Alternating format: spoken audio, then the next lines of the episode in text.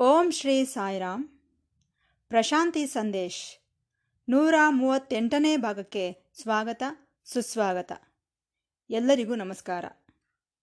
ಪ್ರತಿ ಗುರುವಾರದಂದು ಪ್ರಸಾರವಾಗುವ ಪ್ರಶಾಂತಿ ಸಂದೇಶ್ ಶೀರ್ಷಿಕೆಯಲ್ಲಿ ಪ್ರೊಫೆಸರ್ ಅನಿಲ್ ಕುಮಾರ್ ಕಾಮರಾಜರವರು ಕೆಲವು ಆಧ್ಯಾತ್ಮಿಕ ವಿಚಾರಗಳನ್ನು ನಮ್ಮೊಂದಿಗೆ ಹಂಚಿಕೊಳ್ಳುತ್ತಿದ್ದಾರೆ. ನಾವೆಲ್ಲರೂ ಈ ಆಧ್ಯಾತ್ಮಿಕ ವಿಚಾರಗಳನ್ನು ಕೇಳಿ ಆನಂದಿಸಿ ಭಗವಾನ್ ಬಾಬಾರವರ ದಿವ್ಯ ಅನುಗ್ರಹಕ್ಕೆ ಪಾತ್ರರಾಗೋಣ. ಅಂದ ಹಾಗೆ ಇವತ್ತಿನ ಸಂಕ್ಷಿಪ್ತ ಪ್ರವಚನದ ಅಂಶ ಜಗನ್ನಾಟಕ. ಜಗನ್ನಾಟಕ ಈ ಜಗತ್ತೆಲ್ಲ ನಾಟಕವೇ. ನಾವು ಇದರಲ್ಲಿ ಪಾತ್ರಧಾರಿಗಳು. ಈ ಅಂಶದ ಬಗ್ಗೆ ಕೆಲವು ಭಾವನೆಗಳನ್ನು ನಿಮ್ಮೊಂದಿಗೆ ಹಂಚಿಕೊಳ್ಳಬೇಕೆಂದುಕೊಳ್ಳುತ್ತಿದ್ದೇನೆ ದಯಮಾಡಿ ಆಲಿಸಿ. ಇದು ಆಧ್ಯಾತ್ಮಿಕ ಕ್ಷೇತ್ರದಲ್ಲಿ ಬಹಳ ಪ್ರಧಾನವಾದಂತಹದು. ನಾವು ಏನು ಮಾಡಿದರೂ ಆ ಮಾಡುವುದರೊಳಗೆ ತನ್ಮಯರಾಗಿ ಬಿಡುತ್ತೇವೆ.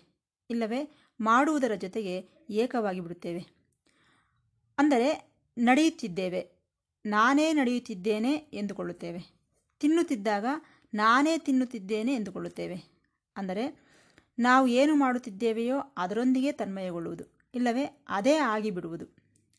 ನಾನೇ ನಡೆಯುತ್ತಿದ್ದೇನೆ, ನಾನೇ ತಿನ್ನುತ್ತಿದ್ದೇನೆ ಎಂದು ಅಂದುಕೊಳ್ಳುತ್ತಿರುತ್ತೇವೆ. ಆದರೆ ಇದು ತಪ್ಪು. ಏಕೆಂದರೆ ಈ ನಾನು ಎಂಬುದು ಆಧ್ಯಾತ್ಮಿಕವಾಗಿ ಆತ್ಮ, ಇಲ್ಲವೇ ಚೈತನ್ಯ. ಈ ಆತ್ಮ, ಇಲ್ಲವೇ ಚೈತನ್ಯ ಎಂಬುದು ವಿಶ್ವವ್ಯಾಪಿತವಾದದ್ದು. ಇನ್ನು ಅದು ಕದಲುವುದೇನು, ನಡೆಯುವುದೇನು, ಅದು ತಿನ್ನುವುದೇನು? ಹಾಗಾಗಿ ನಾನು ನಡೆಯುತ್ತಿದ್ದೇನೆ ಎಂಬುದು ತಪ್ಪು ಆಧ್ಯಾತ್ಮಿಕವಾಗಿ. ಏಕೆಂದರೆ ನಾನು ಎನ್ನುವಂಥದ್ದು ಸರ್ವಾತ್ಮ, ವಿಶ್ವಾತ್ಮ, ಪರಮಾತ್ಮ. ಇನ್ನು ನಡೆಯುವುದೇನು, ತಿನ್ನುವುದೇನು? ಆದ್ದರಿಂದ ನಾನು ನಡೆಯುತ್ತಿದ್ದೇನೆ ಎಂದರೆ ನನ್ನ ದೇಹ ನಡೆಯುತ್ತಿದೆ. ನಾನು ತಿನ್ನುತ್ತಿದ್ದೇನೆ ಎಂದರೆ ನನ್ನ ದೇಹ ತಿನ್ನುತ್ತಿದೆ. ಮತ್ತು ನಾನೇನು ಮಾಡುತ್ತಿದ್ದೇನೆ? ನಾನು ಸಾಕ್ಷಿಭೂತನಂತೆ ಇದ್ದೇನೆ. ಈ ನಡಿಗೆಯನ್ನು ಗಮನಿಸುತ್ತಿದ್ದೇನೆ. ಈ ಊಟ ಮಾಡುತ್ತಿರುವ ವಿಧಾನವನ್ನು ಗಮನಿಸುತ್ತಿದ್ದೇನೆ. ಸಾಕ್ಷಿಯಂತೆ ಇದ್ದೇನೆ. ಅಷ್ಟೇ ವಿನಃ ಮಾಡುವ ಕ್ರಿಯೆಯಲ್ಲ ನಾನು. ಮಾಡುವ ಕ್ರಿಯೆಯನ್ನು ಗಮನಿಸುವವನು ಮಾತ್ರ. ಇದು ಆಧ್ಯಾತ್ಮಿಕ ಕ್ಷೇತ್ರದಲ್ಲಿ ಬಹಳ ಮುಖ್ಯವಾದಂತಹ ಸೂತ್ರ. ಹಾಗಾಗಿ ಸಾಕ್ಷೀಭೂತನಂತೆ ಇರು. ಒಂದು ರೀತಿಯ ಪರಿಶೀಲನೆ ಮಾಡುತ್ತಿದ್ದೇನೆ. ಗಮನಿಸುತ್ತಿದ್ದೇನೆ ಎನ್ನುವಂತಹ ಸ್ಥಾನದಲ್ಲಿ ನೀನಿರು. ಆದ್ದರಿಂದ ನಮ್ಮ ನಡಿಗೆಯಲ್ಲಿ, ತಿಂಡಿಯಲ್ಲಿ ಅವುಗಳು ಹೇಗೆ ನಡೆಯುತ್ತಿವೆ ಎಂಬುದನ್ನು ಗಮನಿಸು ಅಷ್ಟೇ. ಅದು ಬಿಟ್ಟು ನೀನು ಅವೇ ಆಗಿಬಿಡಬೇಡ. ನೀನು ಆಗಲಾರೆ, ಏಕೆಂದರೆ ನೀನು ಎಂಬುದು ಆತ್ಮ. ಆದ್ದರಿಂದ ನೋಡಿದ್ದೀರಾ? ದಯಮಾಡಿ ಗಮನಿಸಿ. ಆದ್ದರಿಂದ ದೇಹ ಆಹಾರವನ್ನು ತೆಗೆದುಕೊಳ್ಳುತ್ತಿದೆ ಆತ್ಮ ಆಹಾರವನ್ನು ತೆಗೆದುಕೊಳ್ಳುವುದಿಲ್ಲ. ಅದಕ್ಕೆ ಅವಶ್ಯಕತೆ ಇಲ್ಲ. ಹಾಗಾಗಿ ಈ ಹಸಿವು ಎನ್ನುವಂಥದ್ದು ದೇಹಕ್ಕೆ ಸಂಬಂಧಿಸಿದ್ದು.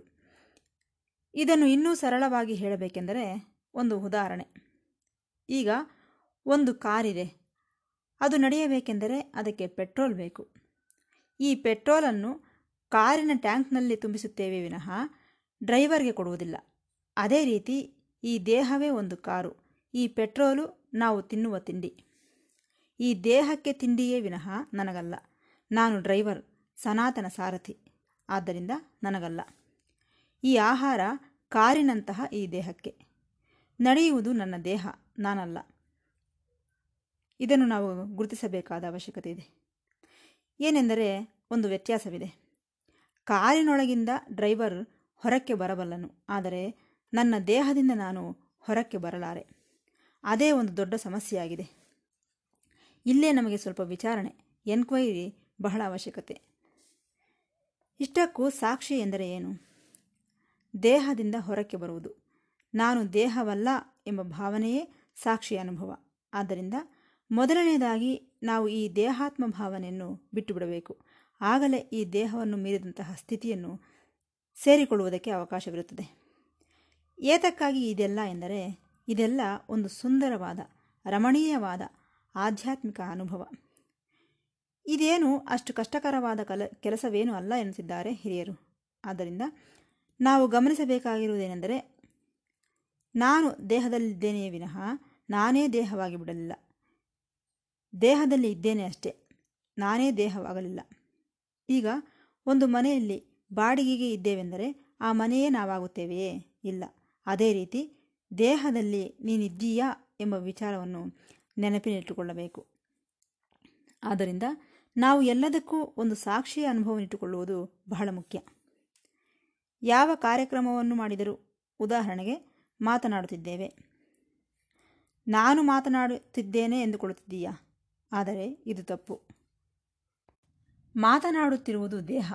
ಈ ಮಾತುಗಳನ್ನು ಆಡಿಸುವುದು ಮಾತುಗಳಿಗೆ ಸಂಬಂಧಿಸಿದ ಸಮಾಚಾರ, ಮನಸ್ಸಿಗೆ ಸಂಬಂಧಿಸಿದ್ದು.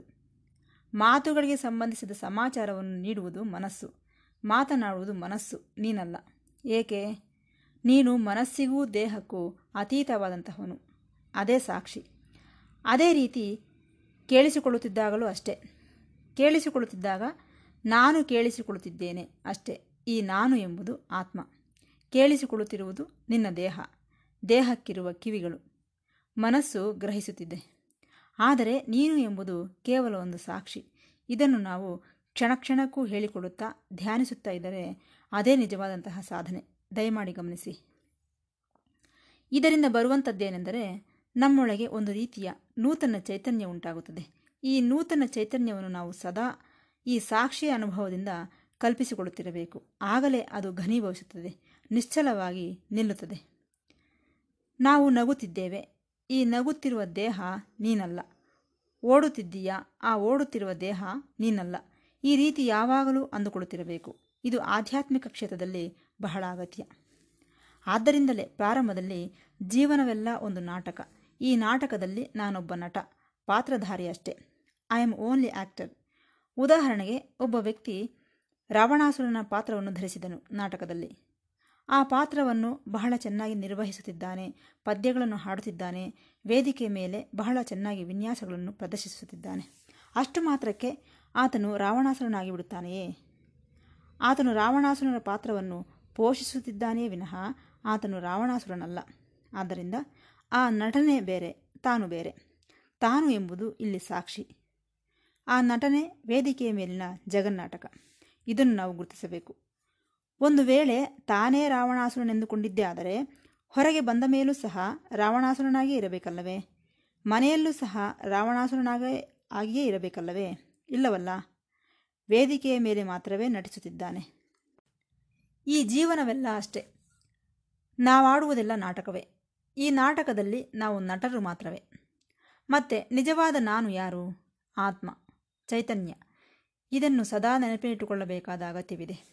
ಆದ್ದರಿಂದಲೇ ಶೇಕ್ಸ್ಪಿಯರ್ ಮಹಾಕವಿ ಪ್ರಪಂಚವೆಲ್ಲ ಒಂದು ವೇದಿಕೆ. ಪುರುಷರು, ಸ್ತ್ರೀಯರು, ನಟರು ಮಾತ್ರವೇ ಎಂದು ಯಾವತ್ತೋ ಹೇಳಿದ್ದಾರೆ. ಆದ್ದರಿಂದ ನಾವು ಈ ನಟನೆ ಆ್ಯಕ್ಟ್ ದೇಹವಾಡುವ ನಾಟಕ, ಮನಸ್ಸಾಡುವ ನಾಟಕ, ಪ್ರಪಂಚವೇ ವೇದಿಕೆ ಈ ಹಂತವನ್ನು ನಾವು ದಾಟಬೇಕಾದ ಅವಶ್ಯಕತೆ ಇದೆ ಆಗ ಏನಾಗುತ್ತದೆ?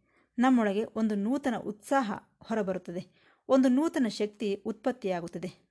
ಇದೇ ದೇಹವನ್ನು ದಾಟುವ ಸ್ಥಿತಿ ಎಂದರೆ ದೇಹದಿಂದ ಹೊರಗೆ ಬರುವುದೆಂದರೆ ಇದೆ. ಹೊರಗೆ ಬರುವುದೆಂದರೆ ಎಲ್ಲಿಗೋ ಹೋಗುವುದಲ್ಲ. ನಾನು ದೇಹವಲ್ಲ ಎಂದು ಗುರುತಿಸುವುದು. ನಾನು ಸಾಕ್ಷಿ ಎಂದು ಗುರುತಿಸುವುದೇ ದೇಹ ಸ್ಥಿತಿಯನ್ನು ದಾಟುವಂಥದ್ದು. ಯಾವಾಗ ಈ ದೇಹವೆಂಬ ಸ್ಥಿತಿಯನ್ನು ದಾಟಿದೆಯೋ ಆಗ ಪ್ರಪಂಚ ಸ್ಥಿತಿಯನ್ನು ಸಹ ದಾಟಬಲ್ಲೆವು. ಅದು ಹೇಗೆ? ಈ ದೇಹ ನನ್ನದಾದ್ದರಿಂದ ನಾನು ಈ ದೇಹವಲ್ಲ ಎಂದುಕೊಳ್ಳುತ್ತಾ ದೇಹ ಸ್ಥಿತಿಯನ್ನು ದಾಟಿದೆನು. ಮತ್ತೆ ಈ ಪ್ರಪಂಚ ಸ್ಥಿತಿಯನ್ನು ಹೇಗೆ ದಾಟುತ್ತೇನೆ ಎಂಬ ಅನುಮಾನ ನಮಗೆ ಬರುತ್ತದೆ. ಅದಕ್ಕೂ ಸಹ ಹೇಳುತ್ತಿದ್ದಾರೆ. ಈ ಪ್ರಪಂಚವೆಲ್ಲ ಒಂದು ದೊಡ್ಡ ದೇಹ. ಅದರೊಳಗೆ ನಾವೆಲ್ಲ ಒಂದು ಭಾಗ ಎಂದು ಗುರುತಿಸಿದಾಗ ಇದು ನನ್ನದಲ್ಲ ಎಂದು ತಿಳಿದುಕೊಳ್ಳುತ್ತೀಯ? ಆದ್ದರಿಂದ ಈ ಪರಿಮಿತವಾದ ದೇಹ, ಈ ದೇಹ ನನ್ನದಲ್ಲ ಎಂದು ಯಾವಾಗ ಗುರುತಿಸುತ್ತೀಯೋ ಈ ಪ್ರಪಂಚವೆಂಬ ದೊಡ್ಡ ದೇಹದಲ್ಲಿ, ಸ್ಥೂಲ ದೇಹದಲ್ಲಿ, ಆ ವಿಶ್ವದಲ್ಲಿ ನಾನು ಒಂದು ಭಾಗವಷ್ಟೇ ಎಂದು ಗುರುತಿಸುತ್ತೀಯ. ಆಗ ಆ ವಿಶ್ವವೂ ಸಹ ನೀನಲ್ಲ, ಅದರಲ್ಲಿ ಒಂದು ಭಾಗವಷ್ಟೇ. ಆದ್ದರಿಂದ ಈ ರೀತಿಯ ಸಾಕ್ಷಿ ಅನುಭವವನ್ನು ಪಡೆಯುವುದಕ್ಕೆ ನಾವು ಎಲ್ಲ ರೀತಿಯ ಸಾಧನೆಗಳನ್ನು ಮಾಡಬೇಕಾದ ಅವಶ್ಯಕತೆ ಇದೆ. ಅದೇ ನಿಜವಾದ ಧ್ಯಾನವಾಗುತ್ತದೆ. ಆದ್ದರಿಂದ ಪ್ರಾರಂಭದಲ್ಲಿ ವಿನಂತಿಸಿದ ಹಾಗೆ ನಾವು ಯಾವ ಕೆಲಸವನ್ನು ಮಾಡಿದರೂ ಈ ಸಾಕ್ಷಿ ಭಾವನೆಯನ್ನಿಟ್ಟುಕೊಳ್ಳಬೇಕು. ನಾನು ಎಷ್ಟೋ ಸಾರಿ ಹೇಳಿದ್ದೇನೆ ಒಂದು ವೃತ್ತವಿದೆ, ಸರ್ಕಲ್. ಮಧ್ಯದಲ್ಲಿ ಕೇಂದ್ರ ಬಿಂದು ಇರುತ್ತದೆ.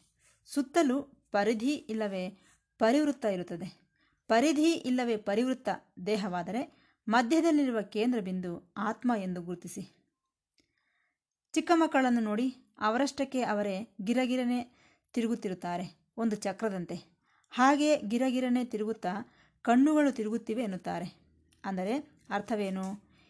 ಈ ಪ್ರಪಂಚ ಚಕ್ರದಲ್ಲಿ ನಾವೆಲ್ಲರೂ ತಿರುಗುತ್ತಿದ್ದೇವೆ. ತಿರುಗುತ್ತಾ ತಿರುಗುತ್ತಾ ಆ ಮತ್ತಿನಲ್ಲಿ ಬಿದ್ದಿದ್ದೇವೆ. ಅದೇ ರೀತಿ ಈ ಬಂಡಿ ಚಕ್ರವನ್ನು ನೋಡಿ ತಿರುಗುತ್ತಿರುತ್ತದೆ. ಆದರೆ ಮಧ್ಯದಲ್ಲಿರುವ ಆ ಹಬ್ಬು ಇರುಸು ಮಾತ್ರ ಕದಲುವುದಿಲ್ಲ. ಆ ಹಬ್ಬು ಇರುಸು ಸಹ ತಿರುಗಿದರೆ ಆ ಚಕ್ರ ಬಿದ್ದು ಹೋಗುತ್ತದೆ. ಕದಲದೇ ಇರುವ ಇರುಸು ಕದಲುತ್ತಿರುವ ಚಕ್ರಕ್ಕೆ ಮೂಲವಾಗಿದೆ. ಇದನ್ನು ನಾವು ಗುರುತಿಸಬೇಕು.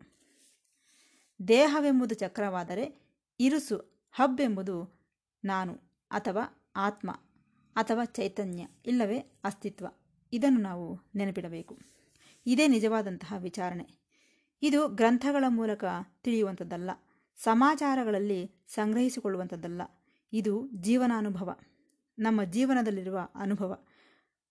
ಪುಸ್ತಕಗಳಲ್ಲಿರುವುದೋ ಯಾರೋ ಹೇಳಿದ್ದೋ ಅಲ್ಲ. ಜೀವನದ ಅನುಭವ. ಜೀವನದಲ್ಲೇ ಪಡೆಯುವಂತಹ ಅನುಭವ. ಹಾಗಾಗಿ ನಾವು ಗುರುತಿಸಬೇಕಾಗಿರುವುದೇನೆಂದರೆ ಆಧ್ಯಾತ್ಮಿಕದಲ್ಲಿ ನಾನು ದೇಹವಲ್ಲ. ಹೋಗಲಿ, ನಾನು ಆತ್ಮ ಎಂದುಕೊಂಡೇ ಎಂದುಕೊಳ್ಳೋಣ. ಆದರೆ ಅಷ್ಟಕ್ಕೆ ನಿಲ್ಲುತ್ತದೆಯೇ? ವಿಶ್ವವೆಲ್ಲ ವ್ಯಾಪಿಸಿರುವಂತಹ ವಿಶ್ವಾತ್ಮ ನಾನು ಎಂಬ ಭಾವನೆಯೂ ಸಹ ನನಗೆ ಬರುತ್ತದೆ. ಪರಿಮಿತವಾದ ಆತ್ಮ ಭಾವನೆಯಿಂದ ಅಪರಿಮಿತವಾದಂತಹ ಆ ವಿಶ್ವಾತ್ಮ ಭಾವನೆಗೆ, ಪರಮಾತ್ಮ ಭಾವನೆಗೆ ಸೇರಿಕೊಳ್ಳುವುದೇ ನಿಜವಾದಂತಹ ಆಧ್ಯಾತ್ಮಿಕ ಭಾವನೆ ಎಂದು ತಮಗೆ ವಿನಂತಿಸುತ್ತಿದ್ದೇನೆ. ನಾವು ಏನು ಮಾಡಿದರೂ, ಎಷ್ಟು ಧ್ಯಾನಿಸಿದರೂ ಈ ರೀತಿಯಾದಂತಹ ಭಾವನೆ, ಈ ರೀತಿಯಾದಂತಹ ಅನುಭೂತಿ ನಮಗೆ ಇರಬೇಕಾದ ಅವಶ್ಯಕತೆ ಎಷ್ಟೋ ಇದೆ ಎಂದು ತಮಗೆ ಸವಿನಯವಾಗಿ ವಿನಂತಿಸಿಕೊಳ್ಳುತ್ತಿದ್ದೇನೆ.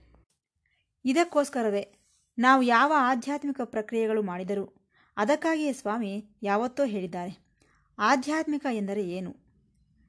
ನನ್ನೊಳಗಿರುವ ದಿವ್ಯತ್ವವನ್ನು ಗುರುತಿಸುವುದೇ ಆಧ್ಯಾತ್ಮಿಕ ಎಂದಿದ್ದಾರೆ ಸ್ವಾಮಿ. ಪುಸ್ತಕಗಳನ್ನು ಓದುವುದಲ್ಲ, ಅನೇಕವಾದಂತಹ ಕರ್ಮಕಾಂಡಗಳಲ್ಲಿ ಪ್ರವೇಶಿಸುವುದಲ್ಲ. ನನ್ನೊಳಗೆ ಭಗವಂತನಿದ್ದಾನೆ. ನಾನು ಎಂದು ವ್ಯವಹರಿಸುತ್ತಿದ್ದಾನೆ. ಈ ದೇಹದಲ್ಲಿ ಪ್ರವಹಿಸುತ್ತಿದ್ದಾನೆ ಎಂಬುದೇ ನಿಜವಾದಂತಹ ಸಾಧನೆ. ಅದೇ ಆಧ್ಯಾತ್ಮಿಕ ಲಕ್ಷಣ. ಎಷ್ಟು ವಿಧವಾಗಿ ಸ್ವಾಮಿ ಹೇಳುತ್ತಿರುತ್ತಾರೋ, ಆ ಸಾರವನ್ನು ನಾವು ಗ್ರಹಿಸಬೇಕು. ಆ ಸಂದೇಶವನ್ನು ಅರ್ಥ ಮಾಡಿಕೊಳ್ಳಬೇಕು. ಅನುಭವಿಸುವುದಕ್ಕೆ ಪ್ರಯತ್ನಿಸಬೇಕೆಂದು ತಮ್ಮಲ್ಲಿ ವಿನಂತಿಸುತ್ತಾ ಮುಕ್ತಾಯಗೊಳಿಸುತ್ತಿದ್ದೇನೆ. ಮತ್ತೆ ಭೇಟಿಯಾಗೋಣ. ಸಾಯಿರಾಮ್.